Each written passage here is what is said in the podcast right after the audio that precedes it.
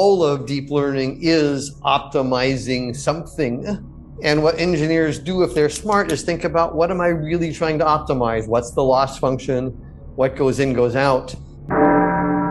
Obviously, now that I know a lot about machine intelligence, I know it is very different from human intelligence, maybe inspired, but still it is not the same. So it may take time for the science of deep learning to catch up to the engineering of deep learning. It could be like decades, right?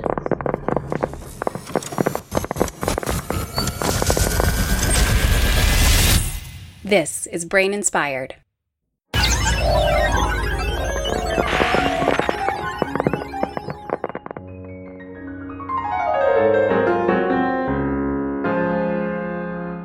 everyone, it's Paul.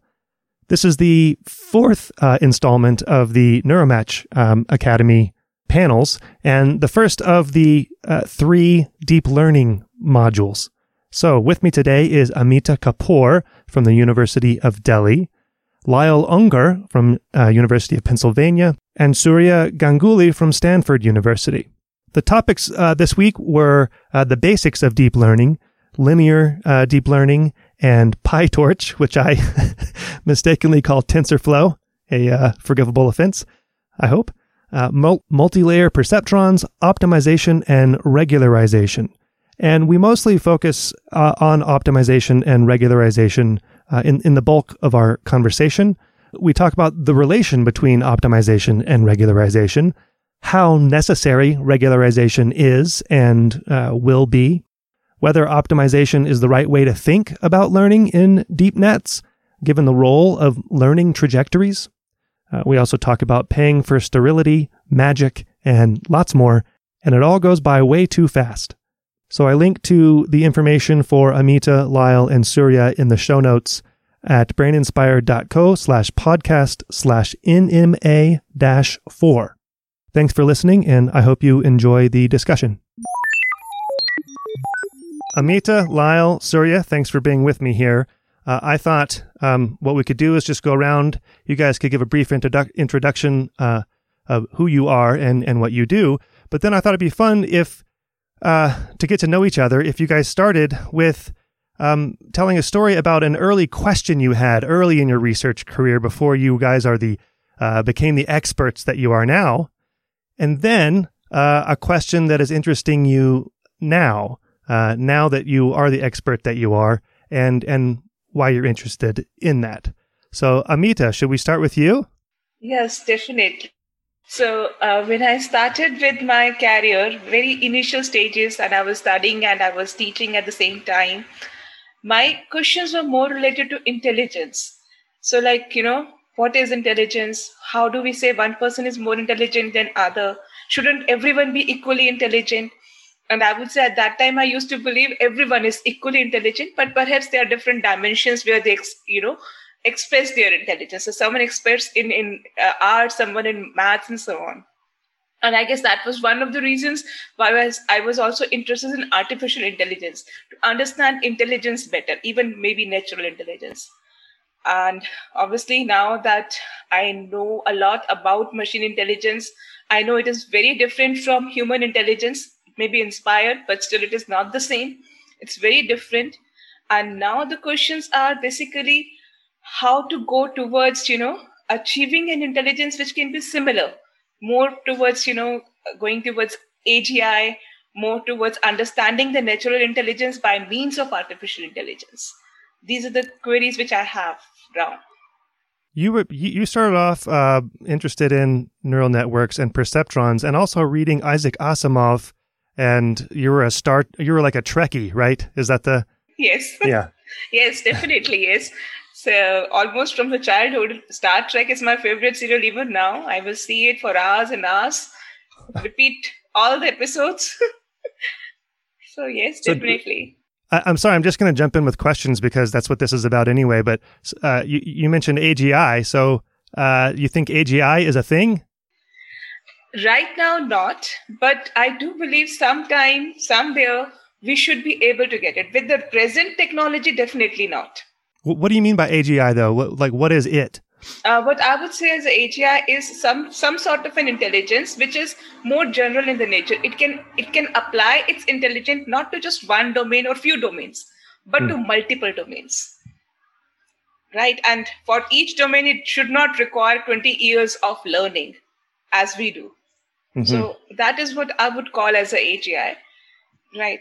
So I do hope we do reach it, and hopefully in our lifetimes, that would be great.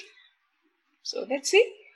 And should we apply Asimov's three laws rules, of probability? The 3 laws, yeah. Laws should we apply those? Oh yes, they should be there. How we still have to think about them. There are ways and there are things that one has to decide how to go about it. But I guess that some form of 3 laws of robotics, not exactly the same, but some form of 3 laws of robotics is needed. Especially when we talk about ethical AI, we have to have bias, discriminations. These things should not go. And misuse of AI is always a possibility, so that we should try and do something about it so that it doesn't happen. Very good. Lyle, you played with early perceptrons too, if I'm not mistaken. So I have my whole career modeled the world, complex nonlinear phenomena. I started actually as a chemical engineer. And I realized that we wrote down these incredibly complicated chemical reaction equations, some of which pieces were true, like mass is conserved, and some of which were just made up. And it turns out you can throw neural nets inside of partial differential equations. Oddly enough, 30 years later, this has now become popular again to do physics-constrained neural nets. And in some sense, I spent my whole career, I've modeled genomics, I've modeled economics, people, I do psychology mostly now. And I think for me, the thing that keeps fascinating is what can we build in? Some things are easy invariance, translational, rotational. Some things, conservation of mass, conservation of energy. Some things are harder things to build in. How do you build in linguistic structure? I do natural language processing. What are the universals across English or across all languages you could build in? So I think for me, the fascination has always been we're not able to write down complete models. Even for a widely studied language like English, the largest grammar is 6 volumes long. It's terribly incomplete. It's just missing lots of stuff that Google Translate knows with transformers and modern deep learning. So I think the question is always, what do you build in? What do you learn? How do you structure it? And I think that's been the case and is still the case for deep learning. Being a chemical engineer in your background, what do you think of applied physicists? They're smart. I was an applied physicist. I mean, there's lots of people that are well-trained in doing things. I think, why do you ask? I mean, some of the people... I might start a little beef between you and Surya. I wasn't sure. The interesting thing is I know lots of ex-physicists. I worked with a psychology PhD student who is an undergrad degree in physics. I see a lot of people trained in physics with really good training, and they're feeling that physics is not going anywhere interestingly fast enough, and they've shifted into biology or computer science, where there seems to be more action for smart mathematical people to go. So that's sort of my take on applied physics, is it's awesome training, but it's a little scary to me how many ex-physicists I know. Surya, before you start, Amita, did you want to jump in? No, I didn't know if you had some. Okay. No. Thanks. Continue, please. Yeah. Okay. So, Surya, that it is an interesting thing. I think I often complain on the podcast, or note. Let's say note instead of complain, mostly because. The complaint part is just jealousy that, there's a lot of physicists coming into neuroscience, right? But that's because there really aren't neuroscientists. There's neuroscience now, which is now made up of people from all different sciences. What do you think about Lyle's contention that physics is dead, as I'm paraphrasing, physics is dead, let's do something more, complicated, more complex, like biology and neuroscience. Does that ring true to you? Yeah, I think yes and no. So first of all, Lyle, I'm glad you like applied physicists because I happen to be one. I figured that out sort of halfway through there. And by the way, physics is dead. Long live physics. Yeah. But I mean, I went through that path, actually. I did my PhD not even in applied physics. I did my PhD in string theory. And I had a lot of fun doing that. If I had to do it over again, I would still do a PhD in string theory. It was fun. But eventually I wanted to connect to nature, like really understand how nature works. And I think it was hard. It was very hard to do that with string theory. And so I switched fields and I took my first course in neuroscience at the end of my PhD. It was taught by excellent professors at Berkeley, like Bruno Olshausen, Frederick Tudison, Yang Dan. And I just fell in love with it. And I realized I could use my physics skills to analyze complex systems in biology. And yeah, I think a lot of physicists do go through that. Like, I think physics is fantastic training, and then they want to try other things afterwards. And for me, I think it's more power to them. I don't think physics is dead. I think there's very interesting stuff going on in condensed matter physics, quantum entanglement, like, you know, so forth. There's actually a merger between neuroscience and physics now too, because there are things called neural quantum states, where they try to approximate many-body quantum wave functions using neural network parameterizations, and they're doing really, really well. So I think, like, I actually have fun working in neuroscience, physics, and machine learning, and I guess that's typically what applied physicists do. They kind of work broadly in many fields using their training, just like applied mathematicians. I would like to add here, even my PhD was in photonics. So, you know, it's kind of physics-based, and I would say it's not dead in that sense, because even during my PhD, I was thinking about implementing optical neural networks and how to go about that. But yes, pure physics requires a lot of experimentation and a lot of infrastructure, which may not be possible for many of us, unless we have big grants, big universities. Yeah, so I have collaborators, like, you know, related to that, like with Benjamin Lev, a colleague of mine in applied physics. The only reason we started working together on this particular project is because we were both colleagues in the same department. But he can build neural networks out of atoms and photons, right? So the atomic spins are like the neurons, and they exchange photons. Those are like the synapses.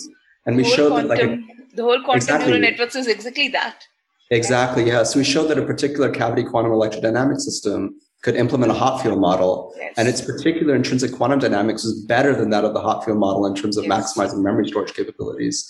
So, you know, I think it's just fun to be open-minded to these collaborations. Like, I can't run an experimental physics lab because I don't have the expertise, and that's a lot of grant money to raise. But it's good to have friends who can, right? And fostering those collaborations is, I think, a lot of fun. So this is super cool. So as a more applied guy trying to model the world, when am I going to get a hold of some of these quantum computers, quantum neural nets that actually outperform my old-fashioned GPUs and TPUs I'm using now? Well, this is something Amita, you and Surya have in common. Thinks that you think that the future of deep learning is sort of dependent on quantum computing. Is that right? I think quantum computing will help, definitely. It's like the work that I have already done in quantum computers with the IBM machines. I feel, yes, quantum computing has a lot of scope, but yes, it is limited again. As Lyle said, hardware is not available to everyone. Even the cloud computers, they are like quantum computers, they are hard to get by. You have to have credits and all that stuff. But it will come, hopefully, to most. Lyle, is that something that you are just chomping at the bit for? Or, I mean, how much do you think that it would, is that something you're actively waiting for, is quantum computing to help your deep learning algorithms? Completely not. I have spent my whole career trying to avoid hardware. I'm interested in how do people think, how do genes work. But every decade, I have to learn to run my stuff on a new hardware system. I've used Cybers and Crays. I now use GPUs because, hey, they're way cheaper and way faster. And so, sure, will I like quantum computing? No, it's going to be annoying. I'm going to have to redo my algorithms and recode things for a different computing hardware structure. And will I do? Of course I will. You know, if I can do something that allows me to be 100 times faster, I can do better modeling. But in some sense, for me, this is all just an unfortunate consequence of progress. I do think that when my contributions are much more, how can you build in knowledge of the world, which also gives you your 100-fold or 1,000-fold faster improvement. So far, it's 50. Well, no, so far the hardware guys are winning. I mean, convolutional neural nets were a huge leap. One might almost say a quantum leap. But let's be honest, the real benefits in the last 30 years has just been way faster conventional silicon-based old-fashioned computing with different vector architectures. But I'm happy when these guys give me the computers. I'm going to use them. What am I going to say? You know, no, I don't want to be faster. I don't want quantum computing. But this is the lifelong learning problem in deep learning. Sorry, Surya, go ahead. Well, I just want to say, like, I'm not all in the quantum thing for sure. I think it's important to note that human intelligence doesn't in any essential way rely on quantum mechanics, right, despite Penrose's assertions and so forth. Right. I mean, we operate at room temperature. We don't have quantum coherent dynamics and so forth. So we're basically classical computers. And, you know, if you think about order of magnitude discrepancies between the capabilities of humans and machines, right? Energy expenditure is one of those. You know, our brain spends 20 watts. Supercomputers operate at the megawatt power consumption range, and they can't do what humans can do, right? So if you think about why that is, it may actually be that digital computing itself is the fundamental mistake that we made, right? We rely on computations with the intermediate steps of computation, i.e. bit flips and transistors, are extremely fast and extremely reliable. But we pay a huge energetic cost for that because the laws of thermodynamics demand that every fast, reliable bit flip costs a lot of joules of energy, right? Biology instead is slow, it's noisy, it's very, very parallel. Every intermediate step of the computation looks a bit chaotic and noisy, but the final answer is just good enough. And so by avoiding fast, reliable intermediate steps, I think that's where we got the energy efficiency in biology. And we've already gone down the wrong route in digital technology if our goal is energy efficient AI. So I think analog computing, if we can harness that and power that and create error corrective analog computing, that might be the better way to go to get energy efficient AI than quantum computing. But Lyle still has to learn it. Well, the trick is we really don't know how to code it. Yeah. So I do think that not just Lyle has to learn it, but a lot of people, that it's not obvious that the same algorithms and coding things that work well in the current infrastructure, which we've optimized over 50 years, are going to work as well. So there, I think it's going to raise a bunch of interesting issues. So I understand at the macro level, so I worked at Google, which is getting close to having as much GPU power as it has human power in terms of compute power, if you look at the overall memory capacity of its computers versus its people. They've at the macro level, of course, machines fail all the time. If you look at the early machines, my university, Penn, had something called ENIAC. When one of the little components failed, a vacuum tube, the whole thing went down. Google and anybody, Baidu, whoever you like, always machines failing. So at the macro level, we've learned to route around and deal with this constant failure. At the micro level, of course, they're still using very conventional digital computers, and they don't allow failures. So I do think it's maybe going to trickle down as Surya wants, and we will get more and more fault tolerant because it's been forced already at the high level. Amita, so TensorFlow, I believe, is one of the topics of the week at Neuromatch, and Lyle was just talking about how he, you know, doesn't look forward to learning new hardware systems, but this is applicable to software as well. And I remember one of my grudges that I, you know, a real point of friction for me was I would finally get used to coding in a certain language, and then something else would come in, and I would have to updates. And so TensorFlow right now, I suppose, is the language du jour. And Amita, you write textbooks and all sorts of things about TensorFlow. So is TensorFlow here to stay? Or when is the next thing going to come through? People used to talk about, there was a graduate student who said that MATLAB would reconsume Python, you know, so what, you know, is everyone who's learning TensorFlow, is that going to be with them for their life? Or eventually we're going to have to learn analog computing with a different scripting language, etc.? Here, I would say any deep learning framework is going to live as long as there are contributors working on it, as long as there are people improving it. So right now, TensorFlow is very actively maintained, very actively updated. And, you know, all the new models are very actively added into it. That makes our work easier as a deep learning scientist. Right. So TensorFlow is here. But if they stop doing it, there will be someone else. There was a time when we had Caffe. Everyone was using Caffe. Right. So it simply depends on how many people are updating it, regularly maintaining it and contributing to it. That's a major factor. PyTorch at the moment is at least as widely used. I think it's actually gradually more widely used than TensorFlow. At some level, those differences are so small that once you learn the concepts, whether you're doing PyTorch or TensorFlow, who cares? Like all good languages, they're both incorporating. Each one makes it advanced, the other one puts it in. True. Yeah, both have their features, yes. It's PyTorch. I'm sorry, I said the wrong thing. They're learning PyTorch, not TensorFlow. Yeah. Yeah. So PyTorch is learning PyTorch. Yeah. TensorFlow is really more last year than this year. No, I would not. I would disagree. I would disagree. Okay. It's all about Jax now, right?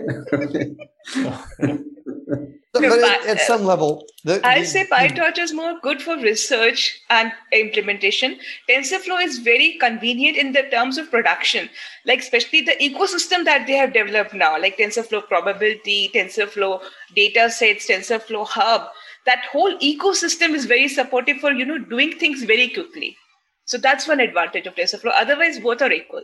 Although PyTorch is rapidly putting a whole set of basic machine learning functions, and they're copying lots of that functionality.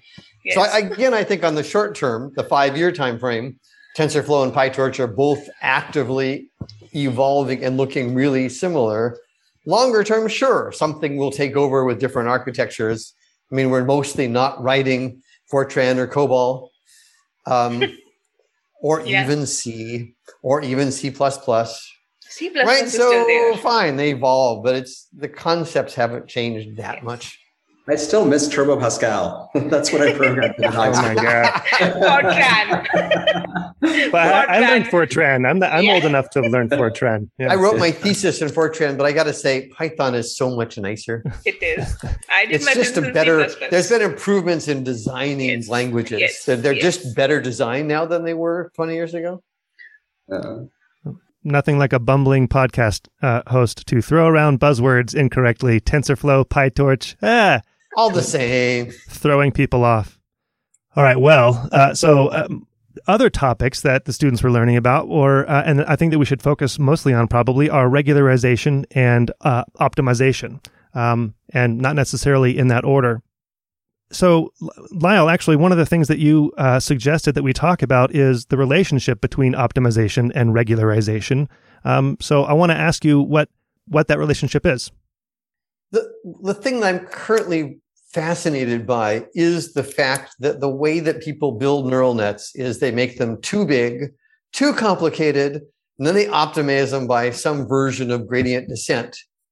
And the optimization process of doing the gradient descent magically, which is to say there's lots of cool math, same thing, magic math, me, I can't tell the difference, magically converges to good optima, and then you only partially converge, which regularizes, and it converges to nice flat minima if you do it well, which regularizes. So the optimization scheme we're using is in fact regularizing. If somebody said, hey, I can use a quantum computer, I can find the true global optimum of your neural net. I could solve the NP-hard problem quickly. First, I'd be skeptical, but then I would say, God, that's terrible. The worst thing you could ever do is find the global optimum, the thing you've overfit the data beyond all possible things there. Turn off the quantum computer and go back and do gradient descent because it gives me nice optima. Magic. Do you guys agree with that? Yeah, I think this is one of the biggest things that we've learned from a statistics perspective in deep learning is, classical statistics says if you have many, many more parameters than data points, you're going to be in big trouble because you'll overfit to the data and you won't be able to generalize to new Hell-Lab data, right? But if you analyze, like now mathematicians have worked out why this is not happening in certain overparameterized systems. We also have a paper on this topic where we showed that if you train even simple linear deep networks and also nonlinear deep networks on some data set, they learn the most important structure in the data first and then learn less important structure in the data later. And learning the most important structure helps you generalize. So if, for example, if you stop early a little bit and don't go down the rabbit hole of the deepest minimum, you will learn the most important structure and you'll generalize well. And, people have been working on multiple areas. Like the other thing is beneficial regularization, right? You have that proverbial picture where if you imagine in your head a whole bunch of points that all come from approximately a straight line plus noise, and you fit a higher order polynomial to those points that goes through every single point. It'll oscillate wildly around the points at intermediate positions and you'll overfit. It turns out if you have a very, very high degree polynomial, but you start from zero weights and you do gradient descent to do the fitting, the polynomial will get wigglier and wigglier until it goes through all the points, and the wiggles won't grow beyond that. So the overfitting is beneficial. If you do gradient descent starting from small weights in the high degree polynomial, you'll get beneficial overfitting in the sense that you'll interpolate the data, you'll go through every training point, get zero training error, but in between the training points, you won't wiggle as much as you think you would. So that in a nutshell is the basic idea. If you do gradient descent from small weights, you won't learn that wiggly of a function and you'll generalize in between data points. I think that's the simplest way to explain the intuition. Yes, magic. I love it. Yes, it is magic. And I would say, like, whether it is optimization and regularization, starting with the simpler models is always better rather than going to the complex networks directly. So certainly when I teach an applied sense, always fit a linear model first, see how well it does. Yes, it's so for the students, yes. For the students to distinguish a process, you should always fit a simple linear model and see how well it does. Often it's incredibly hard to beat the baseline of a decently regularized linear or logistic regression. Absolutely what Anita says. And oddly enough, if you're doing a neural net, then usually the simple neural nets are not as good as the complex ones with Surya's magic gradient descent applied. By the way, the last episode of a Neuromatch panel like this, I threw out the word magic and got excoriated by the panelists because, real magic's not real. But I know what you guys mean, so I'm not gonna push back at all. But Paul, did you carefully say that magic is the same as mathematics? You missed the equivalence class. I called mathematics sterile, in fact, so that was fun. No! But it wasn't. But it is. Mathematics is sterile. No, mathematics not in a bad way. Most beautiful subject. Hey, I'm sterile and I paid for it. I doubt you're truly sterile with a little bit of biology. If you don't have lots of bacteria growing in you, you're probably a zombie. By association, that means you're magic, Paul. Sterile and magic, yeah. Little oversharing for everybody. So Surya, you start with small weights, you do the gradient descent. Do we even need to regularize? Or because the initial idea of regularization, or the initial need for it, was to not overfit.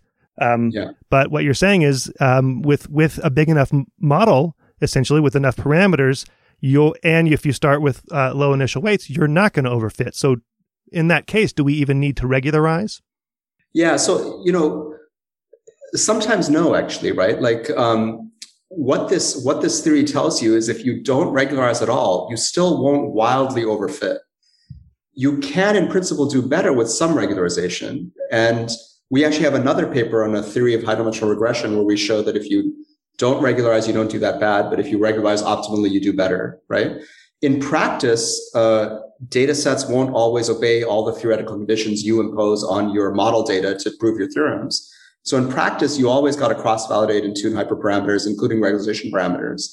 And you just pick in practice the level of regularization that helps you best perform on your test set, and then eventually validate, or best perform on your validation set, and then eventually test on a test set.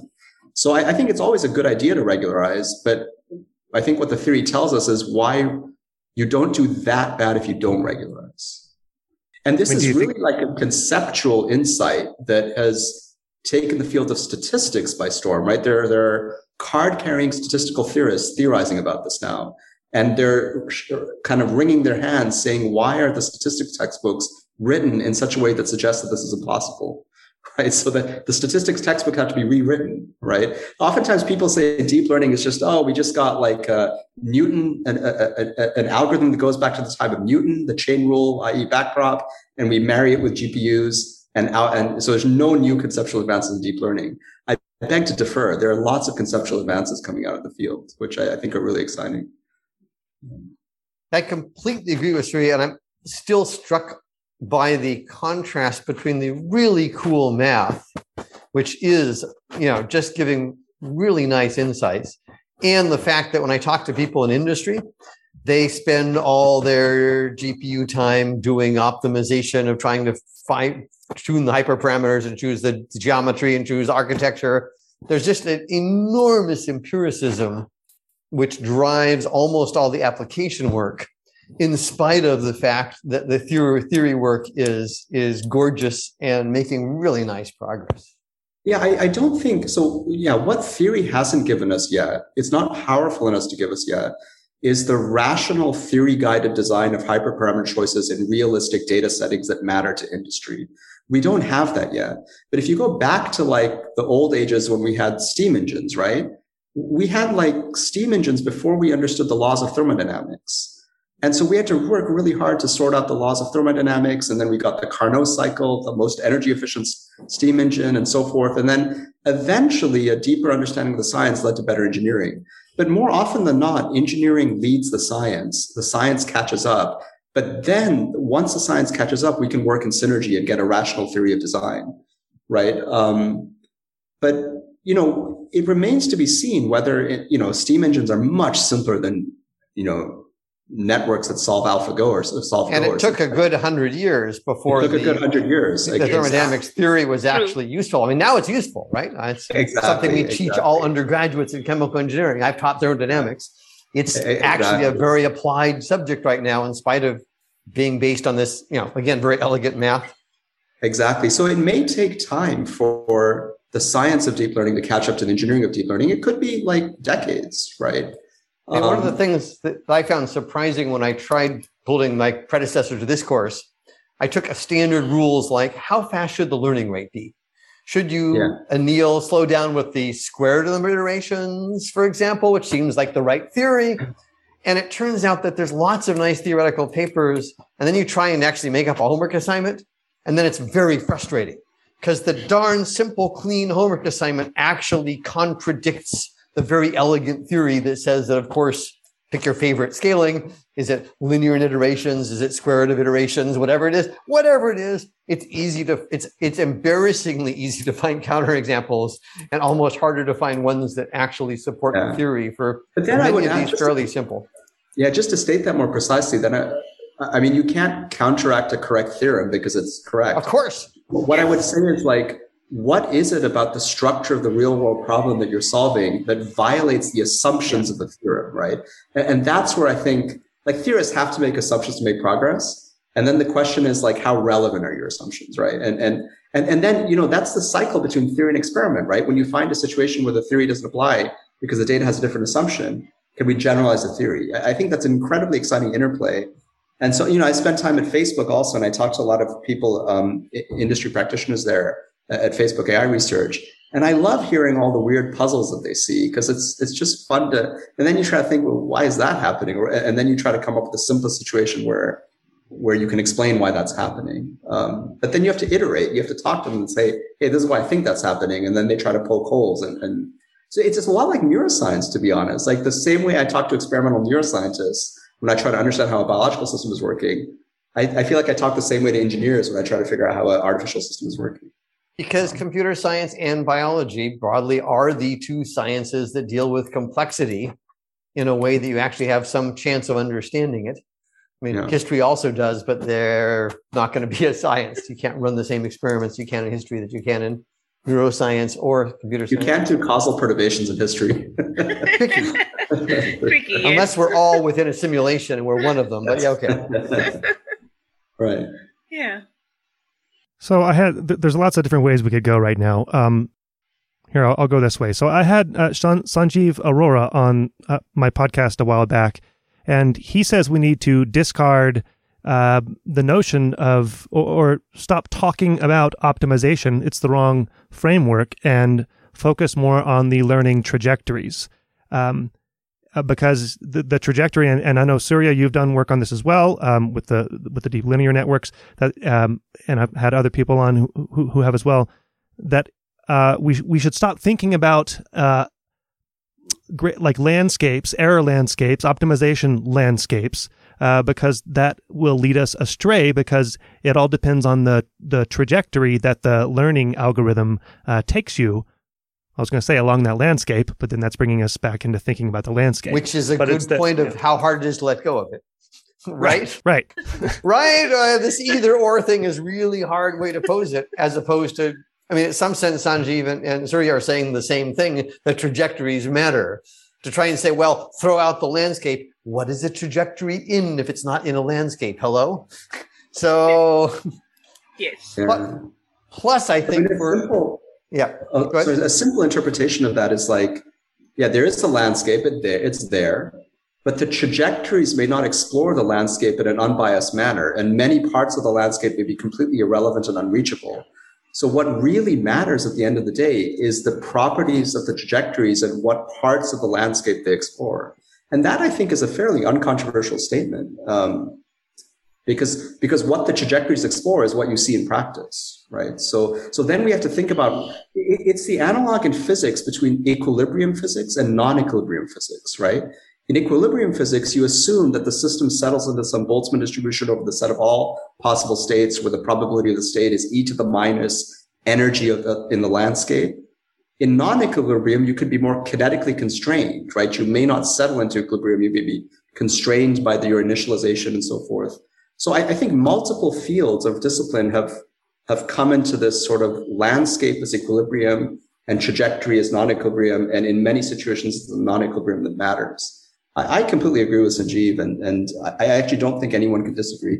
I'll throw that out there. It's all true. I mean, the economics back in the 1920s, John Maynard Keynes famously attacked equilibrium economics by saying, in the long run, we're all dead. When you achieve equilibrium, exactly. It's all over. That's not an fine. There's an attractor point. Yeah, we know what the attractor is. And the equilibrium is a boring one. Yeah. so yeah, in my biophysics class, I like to say that in biology, equilibrium is also death, right? Like, right. We're fundamentally non-equilibrium, right? We're always consuming energy, and we're violating the second law of thermodynamics, at least, you know, if you don't account for the fact that you're consuming energy, right? So, yeah. So that said, I want to go back for the students and say, on the other hand, even though the full landscape's irrelevant, to think of things as optimization is the right way. And I'm the engineer, I think, the token real engineer here. The right way to think about things is, what's your loss function? What are you trying to find? What are you trying to minimize or maximize? And so in some sense, forgetting the landscape question, all of deep learning is optimizing something. And what engineers do, if they're smart, is think about, what am I really trying to optimize? What's the loss function? What goes in, goes out? And the trajectory is some way to get to that loss function you're minimizing. So I still think thinking in terms of optimization as a problem specification, which is very different from this question of, will we explore the whole landscape? Of course not. But the problem of, this is the function I would like to make small, is a very important engineering thing. And I think there's been a huge progress in the last 20 years from ad hoc optimization schemes. Many things like support vector machines started by talking about weird large margin, and eventually said, oh, look, it's just a loss function we're minimizing, however you get there. And so I think it is progress to think about it. I can tie this in a very concrete way back to the generalization problem, right? So let's talk about the landscape over the set of, say, degree 50 polynomials that's set up by trying to minimize the squared error to fitting 10 points that are near a line, okay? There's a huge space of degree 50 polynomials that exactly go through all the 10 points. If I pick a random polynomial from that huge space of zero error configurations in the landscape, I'll get an extremely wiggly polynomial. But if I start from a polynomial with all 50 coefficients of zero, and I do gradient descent, I'll end up with a polynomial that's not that wiggly. So I'll end up at a very special point, a very special restricted non-wiggly point in that landscape. Whereas the entire landscape is dominated mostly by wiggly points or wiggly polynomials. So basically, because the trajectories are limited, we don't get overfitting, right? And to tie that back formally to an optimization, you're optimizing not just fitting, but fitting plus minimal wiggliness, which is what we call regularization. You know, but we're not putting that in as an explicit term in the cost function. But we are putting that in as an engineering criteria. We're saying what we want is something that fits the points and is minimally wiggly. So it's not an explicit regularization. Yes. It's implicit. Yeah. But note that what you've done, again, I'm talking not to you because you know this, I'm talking to the students. Yeah. that what you've done cleverly is say, what I really care about is something that fits the data well and minimizes the wiggles. And that is something that you, as a mathematically gifted person, will say, and you can actually measure how wiggly they are and quantify how good a job you do in terms of minimizing the wiggliness. And that's precisely something which is called regularization or shrinkage or smoothing, or any of these things are all doing the same thing. They're minimizing wiggliness. So you're not putting it as a penalized something. You're doing it through search. But note, I want the students to note, again, you know this. I want them to note that what Surya is doing is really thinking very clearly what his true loss function is, which is not just fitting the data, because there's an infinite number of ways to do that. It's that plus some wiggliness penalty. And that's really what you're optimizing by your search. Exactly. Amita, I want us to hear from you as well. What do you think about all this? I would agree with basically Surya and Lyle both, although they have opposing points. I think the trajectory is important because trajectory decides, especially like since I'm working more in the area of reinforcement learning, there if I am starting up with the agent and if I do not have the right trajectory, I can end up with the agent who doesn't know anything. And yet at the same time, the landscape is important because unless I define my reward function properly, I'm not going to reach any goal. So I cannot say one is more important than the other. For me, both are important. So reinforcement learning is all about, well, one of the things it's all about is that when you take action in the world, it changes the world. So I have a naive question. It's good to be naive because you can ask questions like this. Thinking about the learning trajectories and landscapes, does reinforcement learning or a different setting imply that a learning trajectory could actually change the landscape? So usually you think of there is a static landscape and then you're optimizing to minima. But could the trajectory, and I thought of this as well, Surya, when you were talking, starting with the space of possible sets of 50 polynomials that you could start with, that sort of thing, or reinforcement learning. And Amita, I'm asking you, can the learning trajectory create a dynamic landscape, essentially? It's an interesting idea, and I think it can. We just need to, like, for example, when we talk about auto-RL, we are kind of doing that only, where we are having a dynamical landscape, and that is a dynamical reward function, which is going to be updated as the model is learning, as the agent is evolving and seeing the world. So it is an interesting idea, and I think definitely it is possible. I would say that. I Anyone think else you can phrase it either way. So imagine searching over the space of different neural net architectures. Yes. You can either say that each time you change the architecture, you add in more hidden nodes, of course you change the landscape. Or you can go meta and say, oh, it's just searched in a bigger space. The landscape includes all the architectural choices. I think reinforcement learning makes this feel a little bit deeper, and it's still very much the same thing, that you say, am I changing the world, or is my model of the world so big that it includes everything in terms of the search space? They're probably both useful. I think mostly we tend to think of, at least I tend to think of things in terms of, here's a huge search space, including all architectures and all agent structures and everything I could ever build. It's just a really, really, really, really, really big search space. And now we need to find the right trajectory in it. But I guess you could instead say, okay, I want to picture a whole bunch of smaller search spaces and then tweak the hyperparameters to find a nice world that has nice trajectories. And people do that sometimes. So I think sometimes there's a whole, well, going back for decades, continuation theory says, start with an easy problem you know how to solve and have some hyperparameter you gradually tweak that makes it into a really, really hard problem.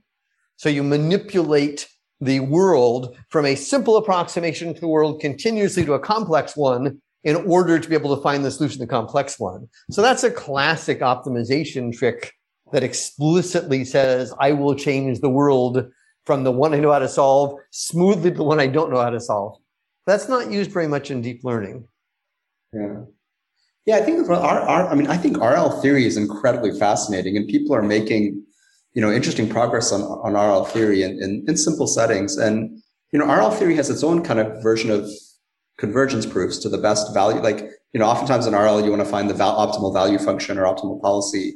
And you have various algorithms that you can show in the space of policies or contraction mappings, like, you know, you have policy updates and iterations and so forth, and, you know, Bellman updates and so forth. And you can show that in the space of policies, you're contracting, and then these updates are contracting, so you converge to a particular policy, and then you can show that there's no policy that's better. So I think that's super cool, but they rely on like a complete model of the environment, like all this, and these proofs break down when you don't have complete knowledge of the environment, when you have to approximate it, when you have and so I think there's a lot of interesting work for theory to be done there.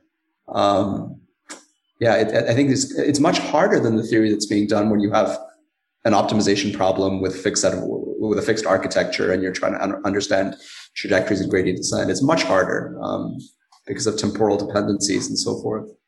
But there's really, it's super exciting. Like, you know, for students, like, you know, I don't follow this field except from afar, but, you know, the people like Sham Kakade, Eldad Hazan, my colleague Tengyu Ma at Stanford, like, they've done really cool theory papers on this stuff. And there's many more that I'm leaving out for sure. All right. Well, I have two more topics for us, and then we can finish up because the hour is flying by. One, regularization. So dropout was helpful for the deep learning revolution in 2012 with AlexNet. And dropout was at least inspired by stochasticity in the brain, and that, you know, so neurons don't fire reliably.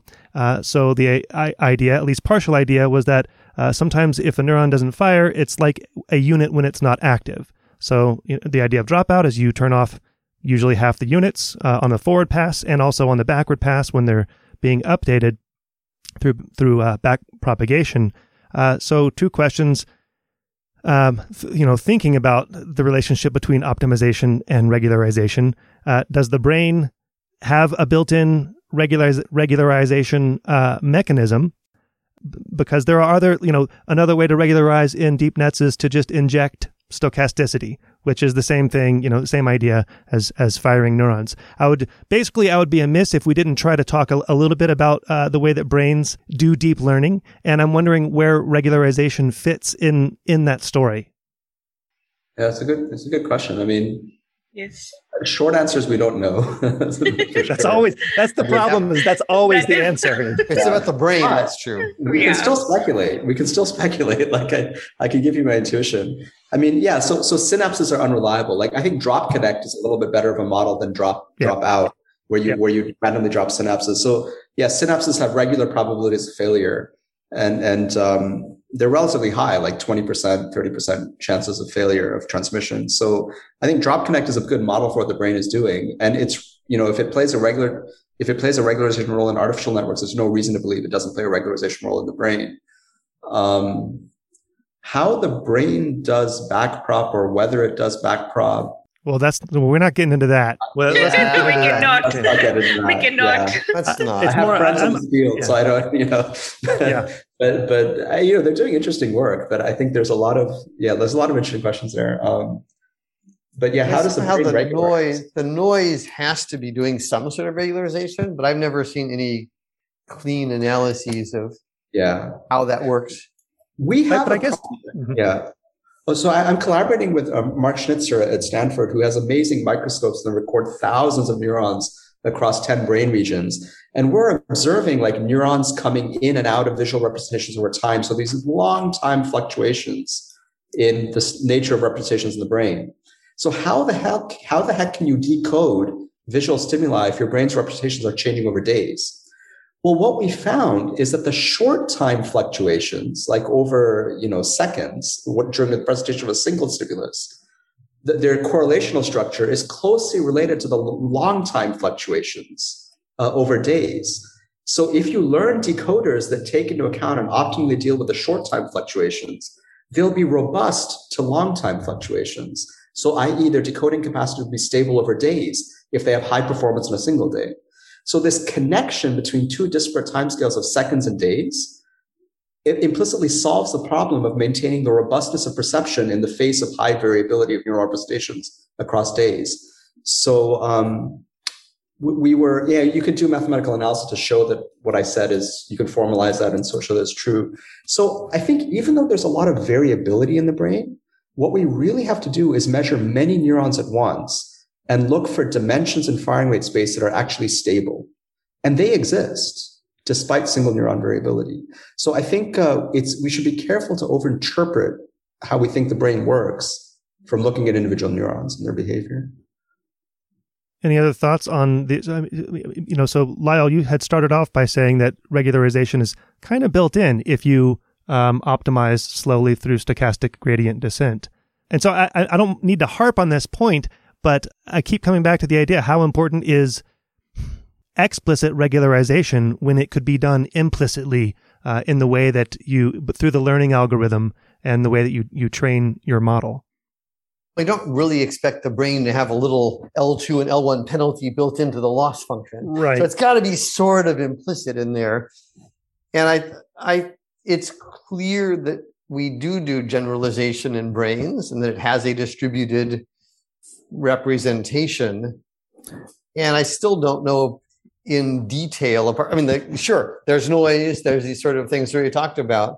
But exactly how that causes a robust, distributed, stable representation. Well, there's so many different ways to do it. It's fairly unclear to me, but it certainly is regularization. Yeah, or at least implicit.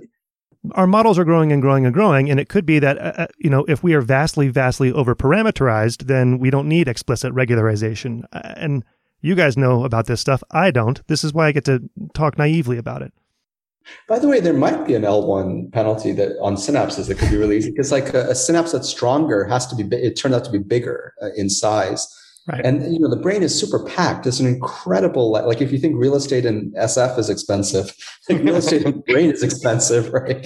So, it's super packed. So a bigger synapse takes up more space. And so there could be like growth limitations that implicitly implement an L1 regularization on the size of the synapse and therefore the strength.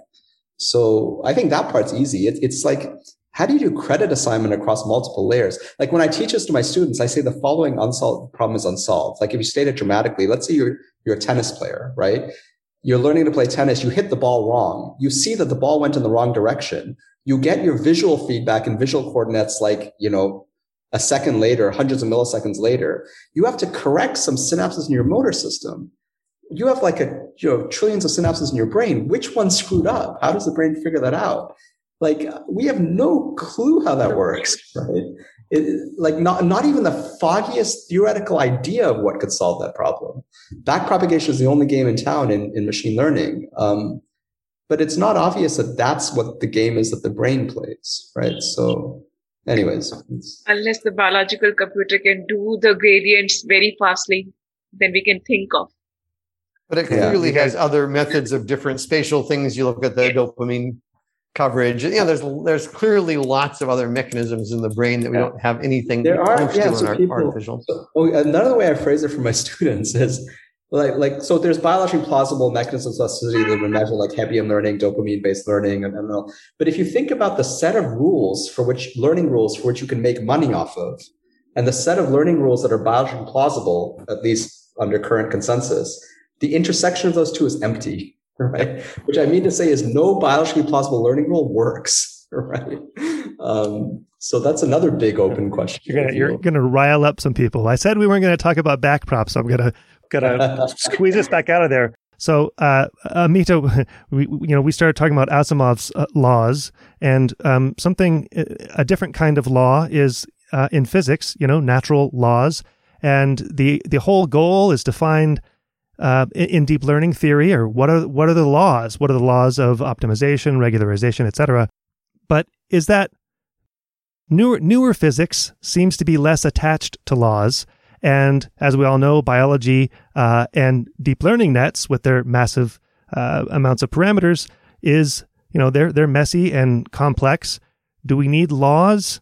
Is that a desirable thing, or do we need other principles to account for? How to understand deep learning networks? Well, out here, this is again my presumption, and this is what I think about it. So I feel we cannot, there are certain cases, certain scenarios, certain applications where we can have explicit laws. But some laws are inherent natural part of, you know, such a vast, chaotic system. Because if you talk about neural networks itself, there is a lot, like, for example, again, going back to reinforcement learning, if I go, randomness plays a very important role in learning there. So, you know, that chaos, again, I guess, has some sort of a natural convergence, which by itself have some form of laws. Definitely, it needs to be explored, and I haven't done any work on that area to give you any specific answer about it. But that is what I think. Maybe Lyle or Surya can add to it if they have some experience about it. But yeah, that is what I would say. I think there are lots of heuristics that are useful for guidance, and a number of them come from theory. And as Surya has repeatedly pointed out, as I would say, never trust a mathematician, read the fine print. But if all the preconditions are true, then the theory gives you clear guidance. In the real world, that law, the mathematical rule, becomes a heuristic because you violated the assumptions. And I think part of what we're building up in deep learning is a set of heuristics. Dropping out half of them seems to work pretty well. It's not something that's super worth fine-tuning. Yeah, that's a nice way to put it. So we've got a bunch of heuristics, all of which in some limiting case have some very strong math, but we don't live in that limiting case. I've never seen an infinite data set. I've never seen infinite compute power. These are all things that my mathematician friends seem to like, but I can't seem to get a hold of them. I'm like, where is that infinitely large computer? I just, even a little Turing machine would be fine. I don't want a big one, you know. But I think the heuristics really are nice, and the beauty of having things from math is they often give us starting points for heuristics. Yeah. Yes. Surya, anything to add before? I'd like to end on an optimistic note. I believe that eventually, like 50 years from now, we'll have kind of a unified theory of how intelligent behavior emerges from distributed nonlinear systems that will apply to biology and artificial intelligence alike. Now, there's an oft-quoted trope that's saying that we shouldn't look to biology to develop AI, which is like, you know, airplanes versus birds, right?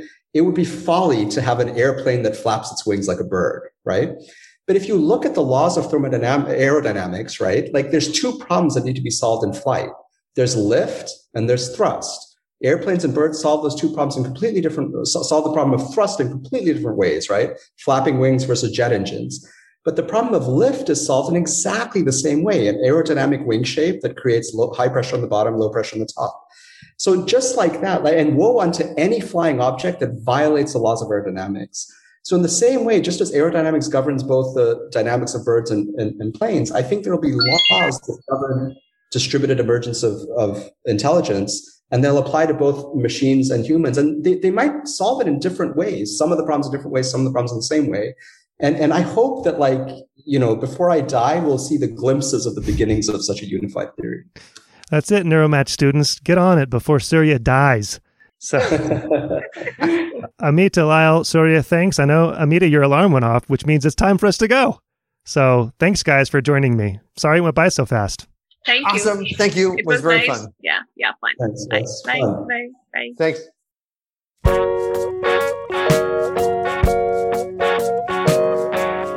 Brain Inspired is a production of me and you. I don't do advertisements. You can support the show through Patreon for a trifling amount and get access to the full versions of all the episodes, plus bonus episodes that focus more on the cultural side but still have science. Go to braininspired.co and find the red Patreon button there. To get in touch with me, email paul@braininspired.co. The music you hear is by The New Year. Find them at thenewyear.net. Thank you for your support. See you next time.